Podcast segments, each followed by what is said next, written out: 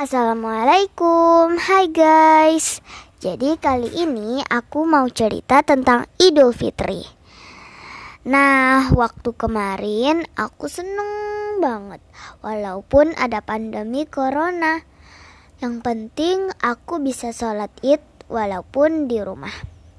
Dan kemarin aku bangun jam 4 karena aku mau sholat tahajud dulu.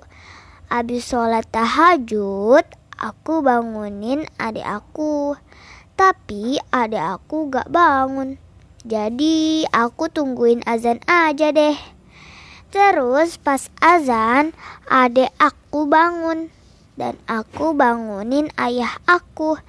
Abis itu aku sholat. Abis sholat aku tungguin jam setengah enam untuk mandi. Tapi karena waktunya mepet, jadi aku bukan jam setengah enam deh mandinya. Abis aku mandi, aku gak langsung pakai baju lebaran. Jadi pakai baju biasa dulu. Abis aku mandi, aku duduk-duduk aja. Terus aku pakai baju lebaran pas jam 6 lewat 15. Pas aku selesai ganti baju lebaran, tiba-tiba tante aku langsung datang ke rumah aku. Terus kita ngobrol-ngobrol sebentar.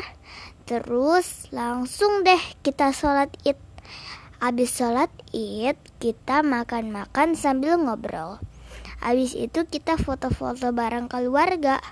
Habis itu kita berangkat ke saudara-saudara nenek aku.